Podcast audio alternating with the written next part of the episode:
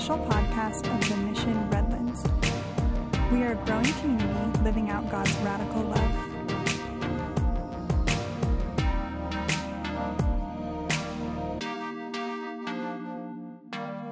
give over to God so that we may glorify Him. And these aren't things that we stop to do in a legalistic sense, but we rather stop doing them because we glorify God and we want God more. We glorify God and we want God more. And because of that, there's a change in our actions. Growing Pains is much more than a series that, yes, we, we, you used to watch if you're my age, if you're as old as I am. I'm 35. All right, there, get that out of the way. I'm 35. Um, and growing pains is applicable to many facets of life, but in this context, we're looking at the growing pains that result from our walk with Jesus. Once we've come to know Jesus, there is change that actually God is enacting in us. We could think it's us, but His Word we'll see today promises us, guarantees us that it is God in work in our lives if we've truly met Him. If we are truly in Him, God is doing something supernatural in us. He's changing the way we think. He's changing the way we react to the world. He's changing our very sense of morality. We have moralities that oftentimes disagree with God. But the Word of God calls us to align ourselves and, in fact, empowers us to align ourselves with it. That's part of the growing pains that we're going to see today. See, I remember Pastor Jason, when opening the series, talked about how he looked forward to growing, and I, I, can identify with that too. He mentioned like when he wanted to be able to drive. I remember as a teenager, man, I couldn't wait to be 16 so that I could drive finally. I was like, all right, I'm, I'm a man, you know, I can drive a car. I got a sunbird at 16 that only started half the times you tried to start it. It was a disaster. And the, the cloth ceiling was falling off. And so when you were going at 60 in the freeway, it was flopping all over you and flopping all over all my friends. Eventually, I put thumbtacks on it. And then when I was at 60 on the freeway, it was throwing thumbtacks on everyone. Didn't work. But those are the cars you remember, right? But there's a part about growing that I remember disliking. See, I remember as a kid, kind of like that song, uh, the Toys R, Toys R Us jingle, I don't want to grow up, don't want to grow up, something like that. I remember it in Spanish because back then I lived in Puerto Rico and it was, Yo no quiero ser grande, yo no quiero. Yo no quiero ser grande, yo no quiero. It's the same thing. I don't want to grow up, don't want to grow up. And I was like, to me, that was like my anthem. Like, I ain't going to grow up. I want to be immature my whole life. I want to have fun. And uh, unfortunately, what I was associating with growth and with maturing was that it wasn't fun. And I think often when we think about it in a spiritual context, we can think about it that way. We can think, well, it's not fun that I have to stop doing all the fun stuff. That's our perspective on it, right? It's our sinful perspective on growth. Growing or maturing means no fun. And so here's how I lived it in my life. My sister, she was younger than me, uh, about uh, five years younger than I am, and she had this toy. James, if you could bring up the first picture. Does anyone remember? Does anyone know what this is? Yes, Polly Pocket. Sarah's like, yep. Mm-hmm, mm. All right. Uh, I remember I would make fun of her for having this portable doll, dollhouse, but secretly I, uh, I kind of envied it because I loved when I was a kid any fun that you could take with you, any portable fun. And so I was like, yeah, you suck. But I, deep down inside, I was like, yeah, man, I wish there was a boys' one. So around the time that I was in the fourth or fifth grade, Mattel delivered Mighty Max. Mighty Max was the version, the boys' version of Polly Pocket. It was so cool. This one was called uh, Skull Dungeon. And uh, as you can see, it's a skull. but more importantly, there's like a Frankenstein type monster and a doctor. And Mighty Max is that little figure up there in the top with the sideways cap because he was cool. I, was, I wanted it so bad. I can still remember the smell of opening up the Mighty Max package. It was like, oh, it was so cool. There was a trap door, and I loved it. And I played with it so much. It, this was a summer, summer between fourth and fifth grade. And then I took it to school. And all the boys were like, Man, you're so immature. Look at Ricardo, he's playing with a Polly Pocket. Ah, ha, ha, ha, ha. And I was destroyed. I was so destroyed. Like I tried to like whatever, I don't care, whatever, and I kept playing with it. And then a couple of days later, I gave all of my Mighty Max toys to my cousin because he was younger than me, and I, I felt embarrassed. They were calling me girl, playing with Polly Pocket. And I remember I was like, all right, because back then everyone was talking about, like, you're not mature, or wow, Jose is so mature, Ricardo isn't. So I didn't want to be in that group. I wanted to be the mature kid. But in reality, I hated it because fun was gone. The fun, like playing with these toys that I loved so much. Of course, eventually I learned that maturing doesn't mean not having fun. Maturing is much more different than that. Maturing means that you have a capability to respond to the environment around you that's different than the one you had before. It does not mean lack of fun. I mean, look at my shirt. Right? I'm still a geek. I'm a, a self professed Star Wars geek and this movie geek in general, uh, comic books, you name it. And I'm 35, so I never got over it. I know, there's someone older than me, Carlos. He's a, he, he's, a, he's a geek too. He's a comic book geek. Is always wearing. I mean, just just keep tabs. You're to see he's always wearing a Marvel Marvel shirt at least eight out of nine times. Um, but here's the thing: uh, we want to see how we can change our perspective on growth being not fun. It can be fun, but rather growth being an, a, a response, a better response to one we had before, to the environment around us, particularly to that of salvation.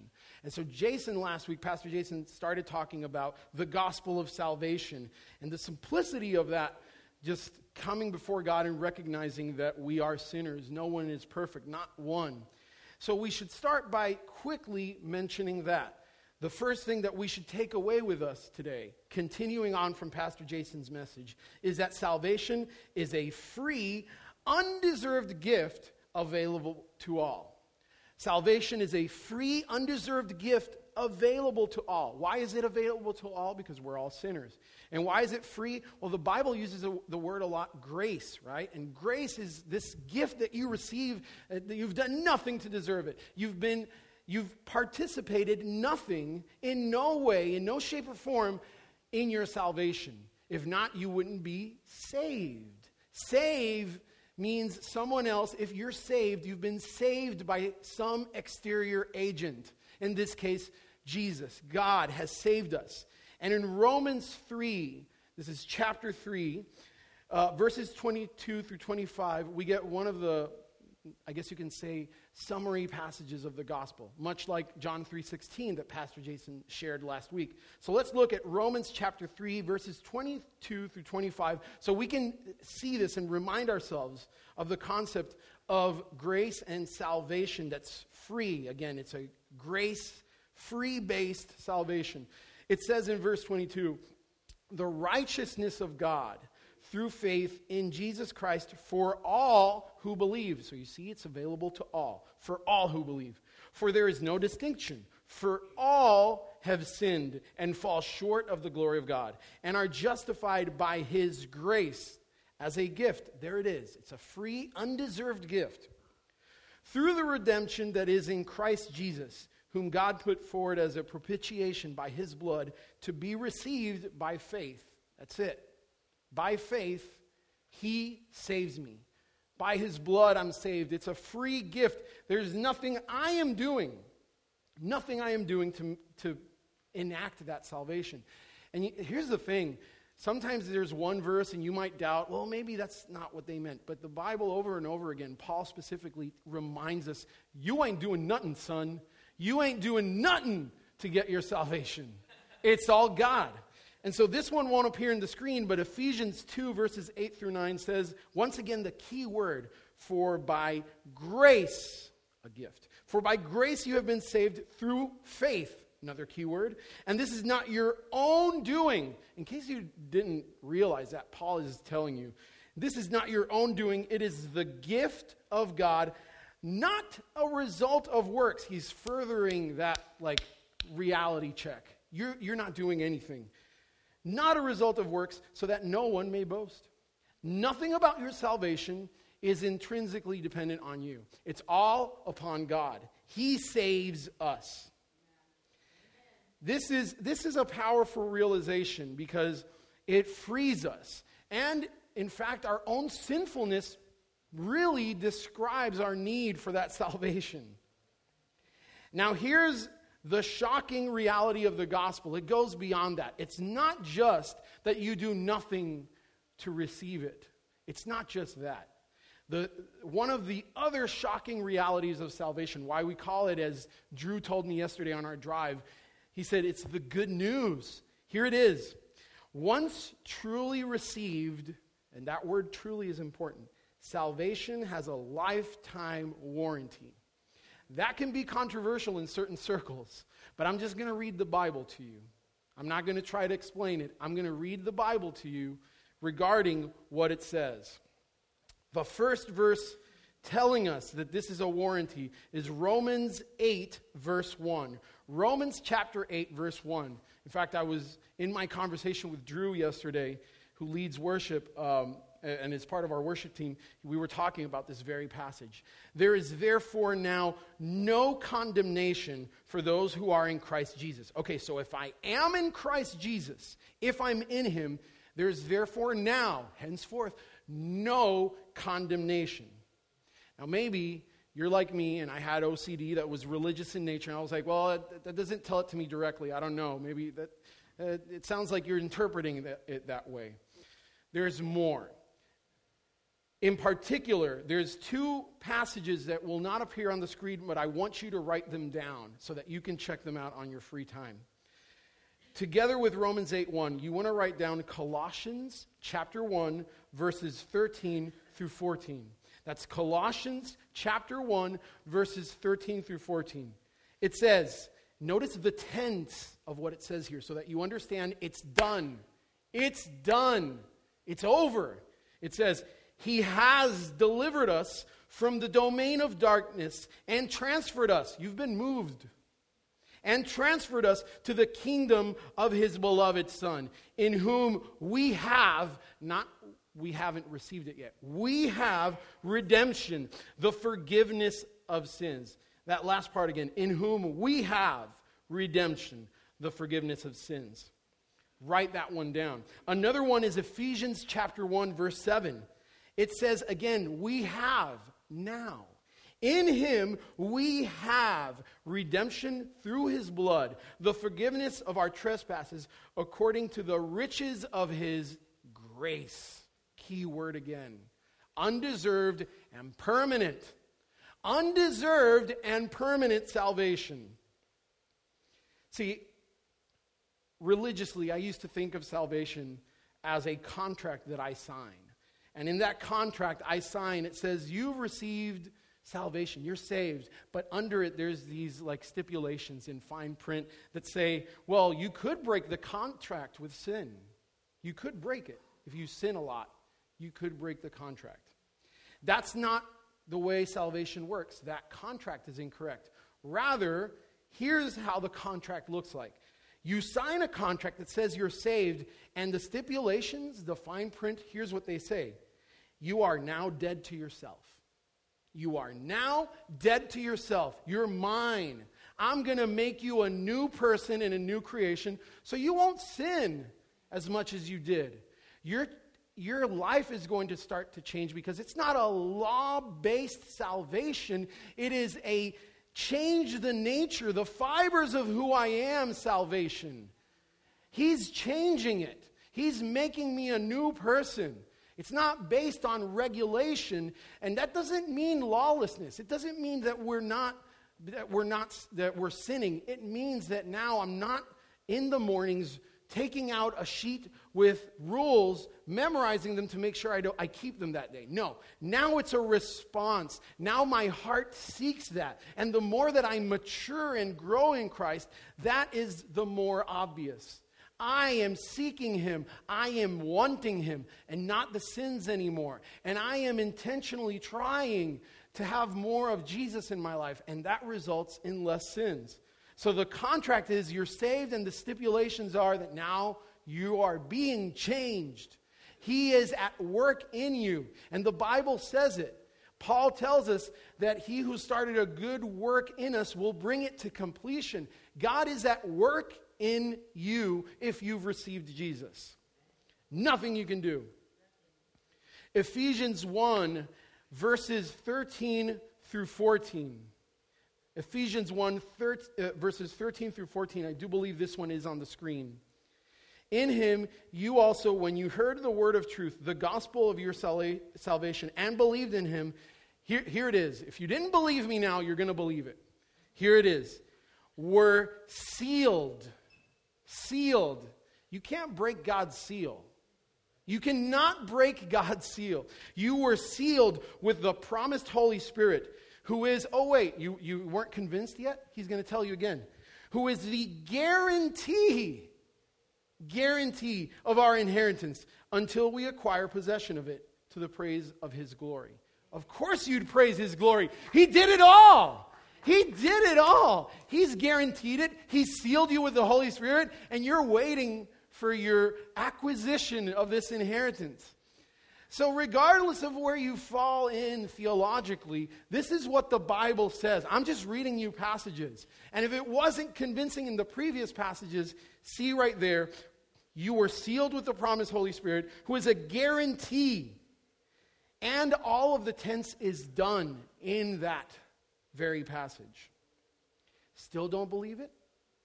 I have one more do you still not believe it's done? John chapter 10, verses 27 through 29. If you didn't want to listen to Paul, Jesus now is going to be like, What? He's going to drop the truth bomb right now on you and tell you that he is not going to let you go. John chapter 10, verses 27 through 29. My sheep hear my voice, and I know them, and they follow me. So there's evidence that they are sheep. They follow him. I give them eternal life, and they will never perish. And here it is. And no one will snatch them out of my hand. Thank you. No one will snatch them out of my hand. My Father, who has given them to me, is greater than all, and no one is able to snatch them out of the Father's hand. Oh, you wanted more? You wanted more? It's done. Jesus has you, the Father has you. He, they ain't letting go. Put it all together, sealed with the Holy Spirit, guaranteed He never lets you go. And this is if you're His sheep. So this isn't. It, it, there's another part. Drew, when I was talking with him yesterday about this, he brought this so eloquently. He said, in, in the gospel, Jesus talks about sheep and goats. The sheep are the real ones, the goats are not. This is the real ones, and he's telling you, yeah, my sheep will never perish, and no one will snatch them out of my hat, hand. Done. That's it. This is why the gospel is so shocking. This is why I wish that was the understanding of the gospel the world has. They have a religious based understanding of the gospel. It's our job to take this out. It's the good news. See, everyone knows Jesus saved them and died for them. That's what they repeat. But they don't understand this shocking news.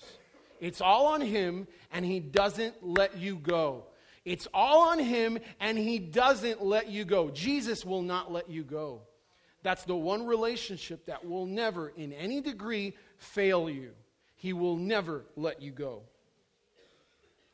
Now, what's problematic about this?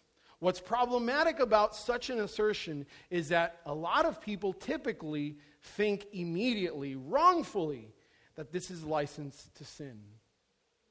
They see this, and I'm saying worldly people who haven't experienced the gospel, the saving power of God, they see this as license to sin. Oh, if it's done, then I can sin.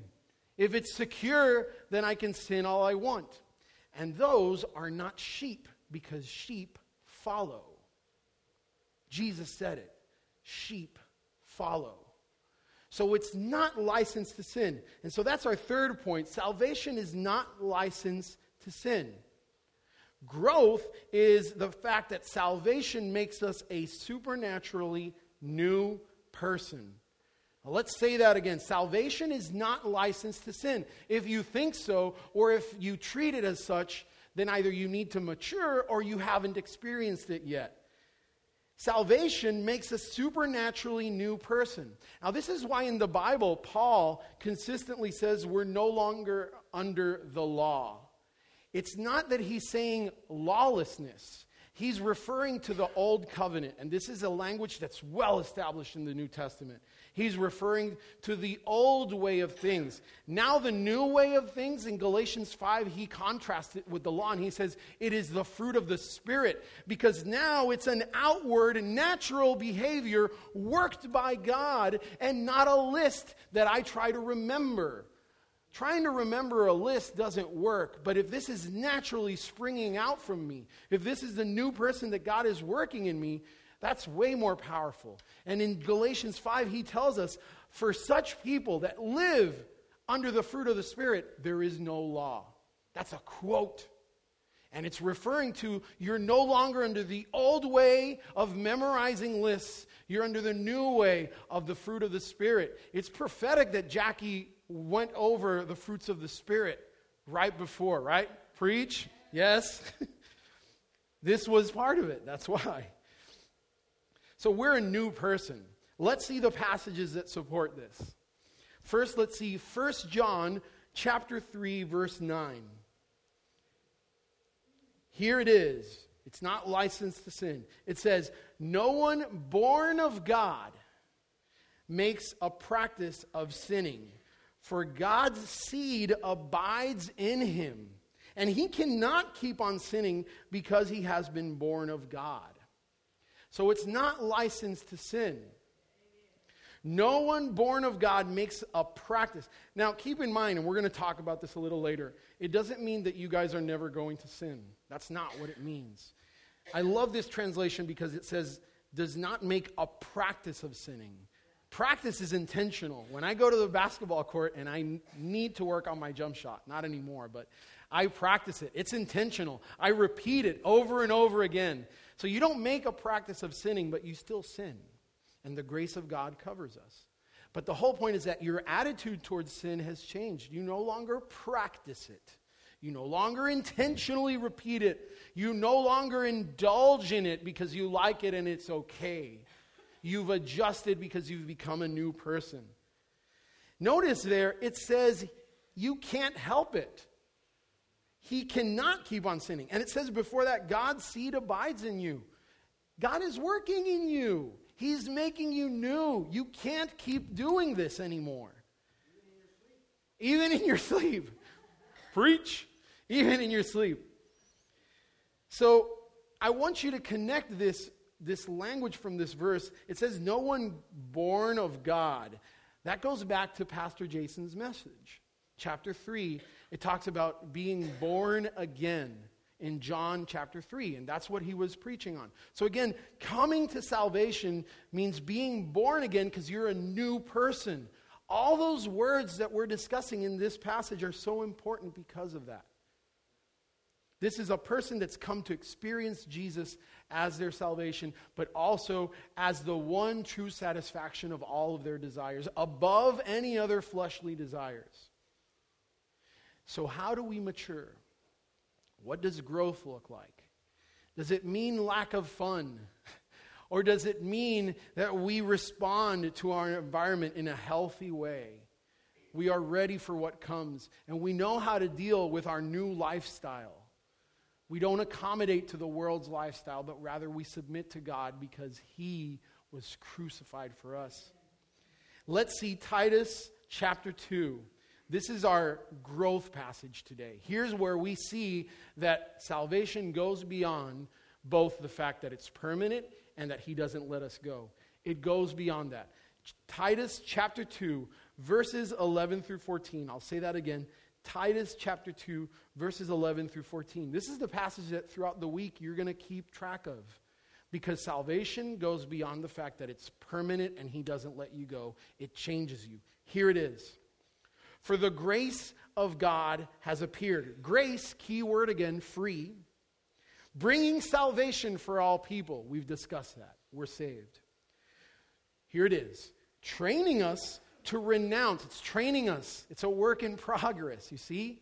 You make mistakes, but He's training you, training us to renounce ungodliness and worldly passions and to live self controlled, upright, and godly lives in the present age, waiting for our blessed hope, the appearing of the glory of our great God and Savior, Jesus Christ. That's your biggest hope in life, is Him. It's much more than being forgiven of sins. You're being forgiven of sins because you want Him, you want His glory. Who gave Himself for us to redeem us from all lawlessness, uh, lawlessness and to purify for Himself a people for His own possession who are zealous, zealous of good works. Growth in our faith is not something that's unfun. You're zealous for it. You know what zealous means? You are zealous for it. This is something that you're like, Oh man, I want it. I want to do good works. I want to be a different person because God is working in me. His seed is in me. He abides in me. He's given me His Holy Spirit. He saved me when I didn't deserve it. He's never letting me go, and now He's training me. He saved me completely free of anything I could do. He's never letting me go, and now He's training you. Don't forget the training part. That's the biggest call that we have as Christians after we realize that we're permanently saved and that it's nothing on us. Now we live differently.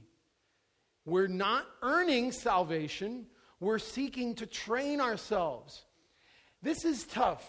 You got to train yourself to renounce ungodliness, and you have to um, renounce to lawlessness and you have to purify yourself and be zealous for good works. But here's the thing it's Jesus at work in you. God's seed abides in you, He will empower you to do it.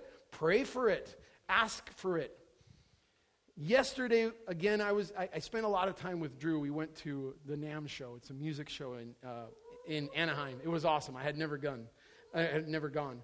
And something he said that's so true it's not that we're not sinning because we're trying to earn salvation, it's been earned. He said, it's just that now when you sin, you feel very icky. I love it. I love it. He said, now you feel very icky. Why? Because God's seed abides in you.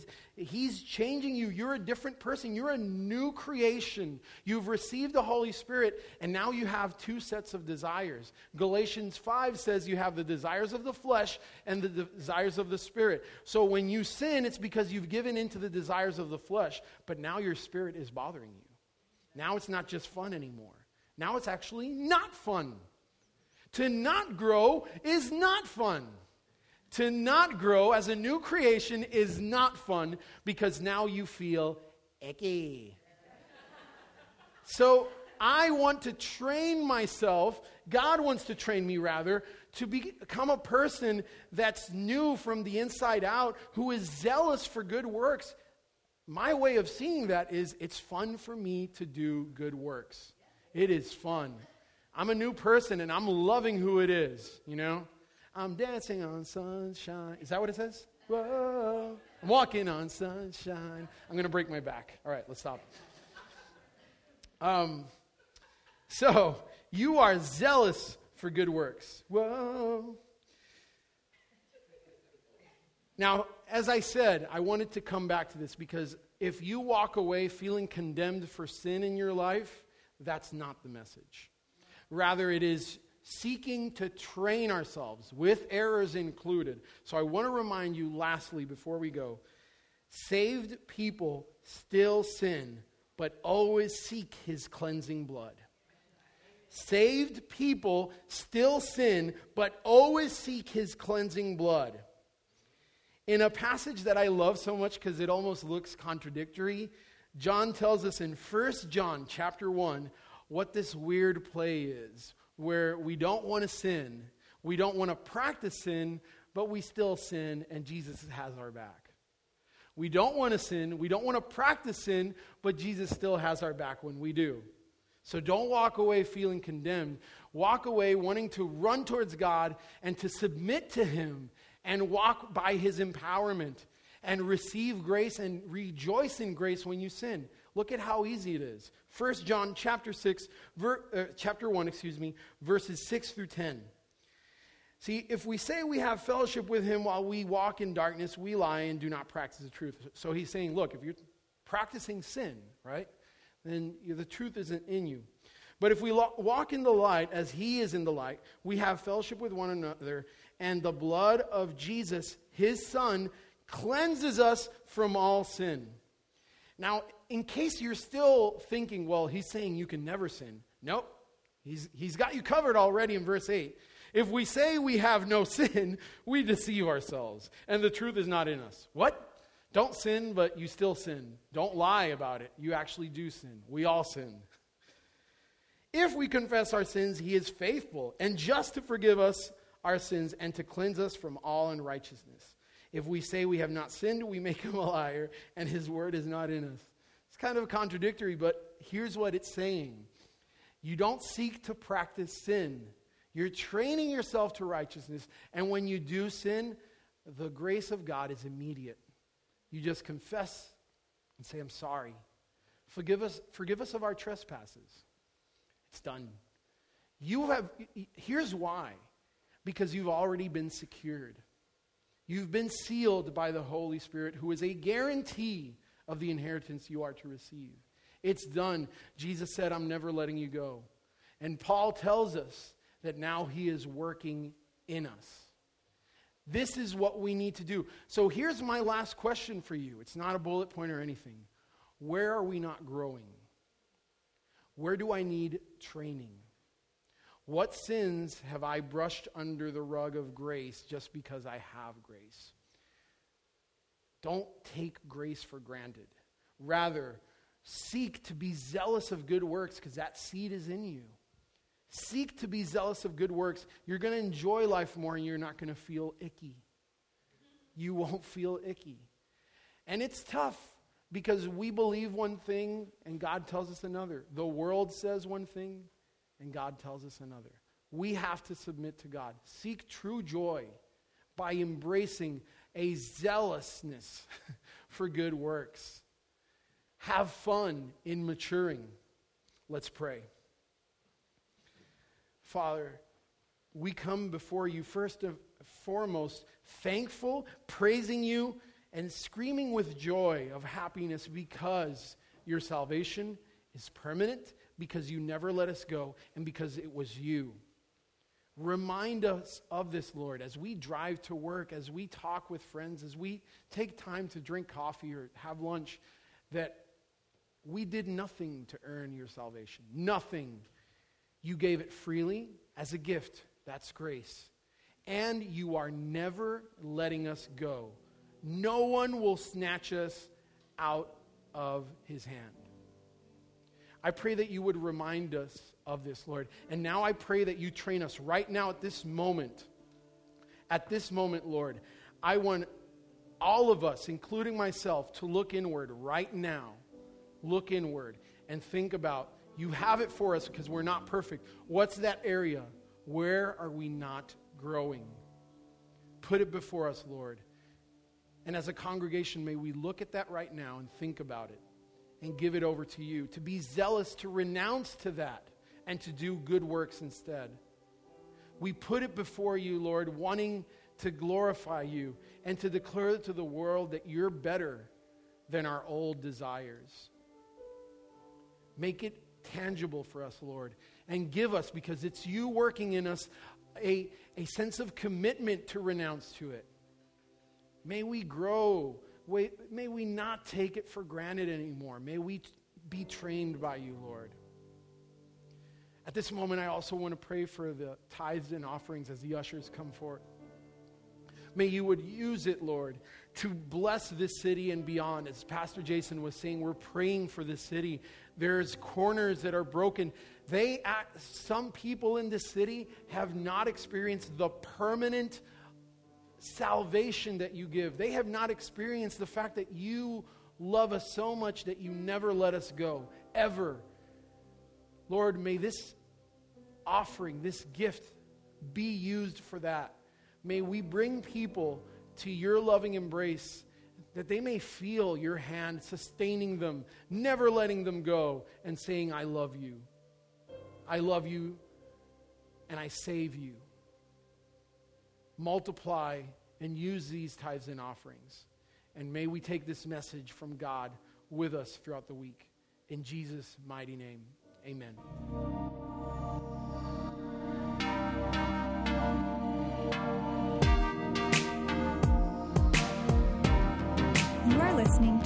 Official podcast of The Mission Redlands. For more information, visit us at themissionredlands.com.